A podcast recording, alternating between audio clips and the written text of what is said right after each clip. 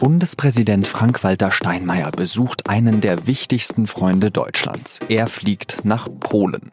Anders ist das 30-jährige Jubiläum des deutsch-polnischen Nachbarschaftsvertrags.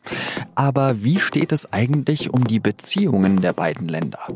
Dürfen sich deutsche Politiker trauen, das aktuelle Kaczynski-Peace-Regime zu kritisieren? Darüber spreche ich mit unserem Warschau-Korrespondenten Florian Hassel. Sie hören den SZ-Nachrichten-Podcast auf den Punkt mit Jean-Marie Magro. Schön, dass Sie dabei sind.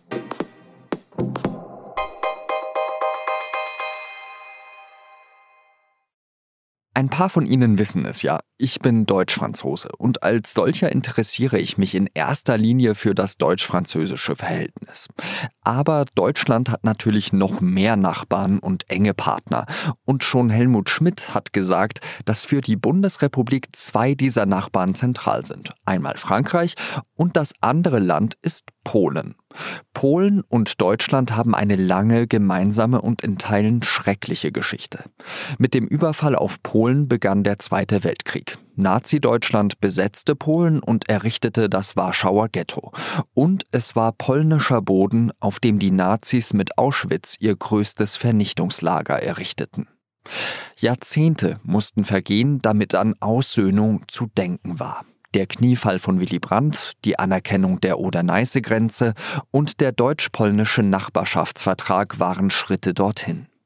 Der Nachbarschaftsvertrag feiert an diesem Donnerstag sein 30-jähriges Jubiläum. Deswegen reist der Bundespräsident Frank-Walter Steinmeier nach Polen und trifft dort den Staatspräsidenten Duda. Es ist eigentlich ein Grund zum Feiern. Aber in Polen macht die Regierungspartei PiS seit Jahren Stimmung gegen Deutschland. Und Berlin und Brüssel blicken schon länger sorgenvoll nach Polen. Wie dort mit der Justiz, der LGBTQI-Community und den Medien umgegangen wird, ist nicht gerade ein Vorbild für einen demokratischen europäischen Staat. Wie steht es also um das deutsch-polnische Verhältnis am Vortag eines für die Beziehung so wichtigen Jubiläums? Darüber habe ich mit dem SZ Warschau-Korrespondenten Florian Hassel gesprochen. Herr Hassel, wenn Steinmeier jetzt eben Polen besucht, auf was können wir uns da einstellen? Was werden da die großen Themen sein? Große Themen wird es ehrlich gesagt gar nicht geben, wenn man von dem 30. Jahrestag der Unterzeichnung des Partnerschaftsvertrages zwischen Deutschland und Polen absieht. Das ist natürlich schon ein großes Thema, wenn man historisch zurückgeht äh, und sich vorstellt, dass die Polen lange Angst hatten, wollen die Deutschen die Grenze noch äh, verschieben, wollen sie ehemalige deutsche Gebiete wieder haben. Das ist ja jetzt alles schon tatsächlich äh, durch die Unterzeichnung der zwei Verträge, die es damals gab, und die 30 Jahre, die, da, die seitdem verstrichen sind, wirklich Geschichte geworden. Und das ist das, was Steinmeier feiert, begehen wird. Und er wird neben der Ansprache sich halt mit äh, deutschen und polnischen Jugendlichen treffen. Äh, es gibt einen Austausch seit 30 Jahren deutsch-polnischen Jugendwerk und das zeigt natürlich, dass es eine gewisse Normalisierung dieses ganzen Verhältnisses gibt, die man sich noch vor ein paar Jahrzehnten gar nicht hätte vorstellen können. Ich habe den Eindruck, dass eben dieser Vertrag, den Sie gerade eben angesprochen haben, das 30-jährige Jubiläum in Deutschland eine, sagen wir mal, weniger große Rolle, zumindest in der öffentlichen Diskussion zu spielen scheint. Wie ist das denn in Polen? Also es ist kein riesiges Thema. Es ist kein riesiges Thema deswegen, weil man trennen muss zwischen dem, was der Präsident, was Andrzej Duda macht und Herr Steinmeier, der deutsche Bundespräsident, und dem, was die Regierung macht.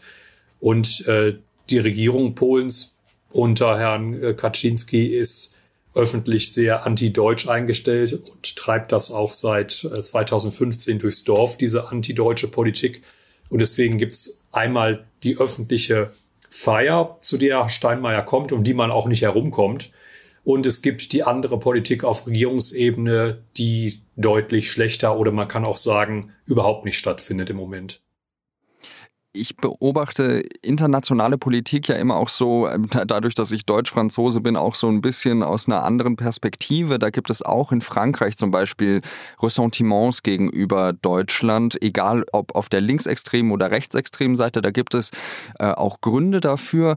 Ähm, was sind denn die Gründe, dass man eben auch in Polen anscheinend meint, mit antideutscher ähm, Marschroute Politik machen zu können? Das liegt, ähm, man muss bei den Polen trennen.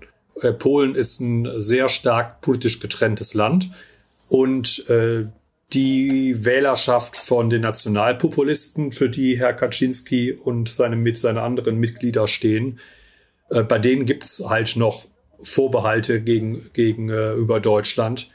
Und sie machen, wenn sie antideutsche Rhetorik auspacken, machen sie eigentlich immer Innenpolitik ob es Herr Kaczynski oder ob es sein Justizminister, Generalstaatsanwalt ist, Herr äh, Jobro. Es kommt dann immer sehr schnell äh, die Rede vom Diktat aus Brüssel und Berlin oder auch von, von äh, davon, dass man sich nicht zur deutschen Kolonie machen lasse und so weiter. Das ist die eine Seite. Die andere Seite ist, dass die Wirtschaft, der, der Handel zwischen Polen und Deutschland so floriert, wie er es noch nie getan hat also vor ein paar Tagen hat der Ostausschuss der deutschen Wirtschaft gefeiert, dass Polen sich gerade vor Italien geschoben habe als, äh, als in der Bedeutung der Handelspartner Deutschlands. Also man kann auch vielleicht so sagen, dass die Regierung äh, gerne auf die Deutschen einprügelt, eben erstens aus innenpolitischem Kalkül und zweitens, weil sie weiß, dass es sich damit nicht wehtut, weil die Wirtschaft ohnehin trotzdem weiter funktioniert. Hat denn vielleicht auch die deutsche Seite in den vergangenen 30 Jahren etwas verpasst in der deutsch-polnischen ähm, Freundschaft sozusagen nachzuholen, dass man eben auch solchen Ressentiments entgegenwirkt, damit die eben nicht auch als innenpolitisches Mittel benutzt werden in Polen? Also ich denke, dass die deutsche Politik einen großen Fehler gemacht hat und das ist die Ostsee-Pipeline Nord Stream. Ähm, das hören Sie von fast jedem Polen, mit denen sie über das Verhältnis reden, dass sie sagen, ihr habt unsere Interessen, also Interessen der Polen und auch der Ukrainer äh, verraten mit dieser Gaspipeline, äh, auf die ihr euch mit den Russen geeinigt habt. Ähm, und ich denke, da haben die Polen recht. Es gibt ein deutsch-polnisches Barometer, was seit 20 Jahren erhoben wird. Und zu den besten Zeiten haben über 80 Prozent der Polen gesagt, dass die Beziehungen zu Deutschland gut seien oder sehr gut seien. Heute tun es immerhin noch 70 Prozent. Und trotz der ganzen Rhetorik sagen nur 14 Prozent, die Beziehungen seien schlecht. In einem Gastbeitrag bei uns in der Süddeutschen Zeitung sagt der stellvertretende Chefredakteur der Gazeta Wyborcza, Bartosz Wilinski, dass man Zweifel daran hegen kann, ob Polen noch eine Demokratie ist. Würden Sie dem zustimmen? Ja, also Polen ist auf dem Weg in ein autoritäres Regime, wie Ungarn. Also Ungarn ist auf diesem Weg sicherlich weiter fortgeschritten, aber Polen ist auch schon ziemlich weit. Das geht vor allem durch die Gerichte. Äh, jetzt ist der nächste, der an der Reihe ist, äh, ist der Menschenrechtskommissar oder Ombudsmann. Ein Mann mit hunderten Mitarbeitern, der ein Verfassungsorgan ist und der auch den Auftrag hat, äh, die Verfassung mitzuhüten. Und der bisher sehr, sehr gute Amtsinhaber, ein hervorragender Jurist, Adam Bodner, wird also im Juli abtreten müssen, nachdem es ein sehr zwielichtiges Urteil des Verfassungsgerichtes gegeben hat, das hier mittlerweile nur noch ein Parteigericht ist von Herrn Kaczynski. Ähm, und der, die Nachfolgerin, die mutmaßliche oder auch Nachfolger, das sind dann weitgehend Parteileute und es wird damit dann ein weiteres der wenigen noch verbliebenen unabhängigen Organe der Demokratie in, in Polen ausgeschaltet. Ist das denn eine Kritik, die der Bundespräsident Steinmeier bei seinem Besuch adressieren sollte, beziehungsweise äh, darf er das als deutsches Staatsoberhaupt oder ist er da eben immer noch von der Geschichte in gewisser Weise verhaftet? Das wird Herr Steinmeier in den 20 Minuten Vier-Augen-Gespräch, die er mit dem polnischen Präsidenten hat, sicherlich ansprechen. Er wird das aber nicht öffentlich tun. Man kann darüber gemischter Meinung sein oder verschiedener Meinung sein, genauer gesagt. Ähm, ich habe beispielsweise bei jetzt in der Vorbereitung für einen Artikel, den wir, den wir jetzt äh, in der Süddeutschen haben werden, auch mit dem ehemaligen Regierungschef und Außenminister gesprochen, der selbst ein scharfer Kritiker dieser Regierung ist, öffentlich, aber der auch sagte, ja, das machen die Deutschen schon richtig, weil in der Tat ähm, jede Kritik, die Berlin öffentlich so üben würde, ähm, einfach nur auf die Butterseite fällt und instrumentalisiert werden würde von Kaczynski und seinen anderen Leuten. Vielen Dank, Florian Hassel, für Ihre Einschätzung nach Warschau und Ihnen noch einen schönen Tag.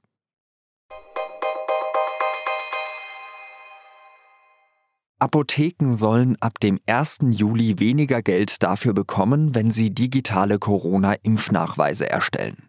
Das hat Bundesgesundheitsminister Jens Spahn während seiner Beratungen mit den Bundesländern angekündigt. Statt wie bisher 18 Euro sollen sie ab dann nur noch 6 Euro pro Zertifikat erhalten. Spahn wurde anfangs vor allem von den Hausärzten kritisiert, dass die Apotheken so viel Geld bekommen. Er entgegnete, dass die höhere Vergütung dazu dienen sollte, Anlaufkosten zu finanzieren und an möglichst vielen Stellen ein Angebot für die Bürger zu schaffen. Auch deswegen hätten mehr als 10.000 Apotheken mitgemacht. Beim EM-Spiel zwischen Deutschland und Frankreich in München ist es wegen einer Greenpeace-Protestaktion fast zu einem Drama gekommen. Ein Motorschirmpilot ist vor Spielbeginn am Dienstagabend über dem Stadion geflogen. Dabei ist er in eine Stahlseilkonstruktion am Stadiondach geraten und ins Trudeln gekommen. Nur mit großer Mühe hat er einen Absturz in die Zuschauerränge verhindern können und dabei Zuschauer gestriffen. Zwei Menschen sind verletzt worden. Bayerns Ministerpräsident Markus Söder hat Konsequenzen angekündigt. Was da geschehen ist, sei kein Kavaliersdelikt, sagte er im bayerischen Rundfunk. Nach Angaben der Polizei ist der Aktivist festgenommen worden.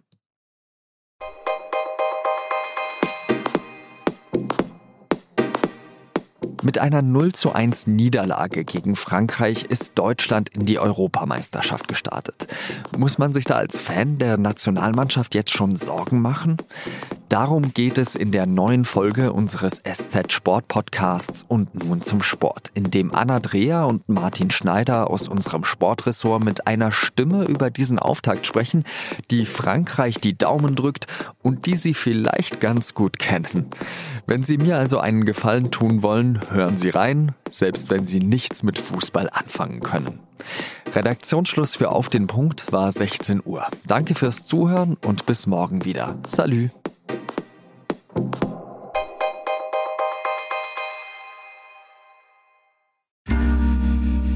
Werbung. Hi, ich bin Patrick Bauer, Reporter beim Magazin der Süddeutschen Zeitung. Und gemeinsam mit meiner Kollegin Eva Hoffmann habe ich an einer unglaublichen Geschichte recherchiert. Tom und Jana denken, sie ziehen mit ihrem kleinen Kind zu einer liebevollen Gemeinschaft. Aber sie landen in einer Gruppe, in der Menschen manipuliert und psychisch und physisch fertig gemacht werden. Wie schafft es die Familie da wieder raus? Im Schattenkloster. Chronik einer Gehirnwäsche ist ein SZ Plus Podcast in Zusammenarbeit mit Audible. Jetzt auf sz.de slash Schattenkloster.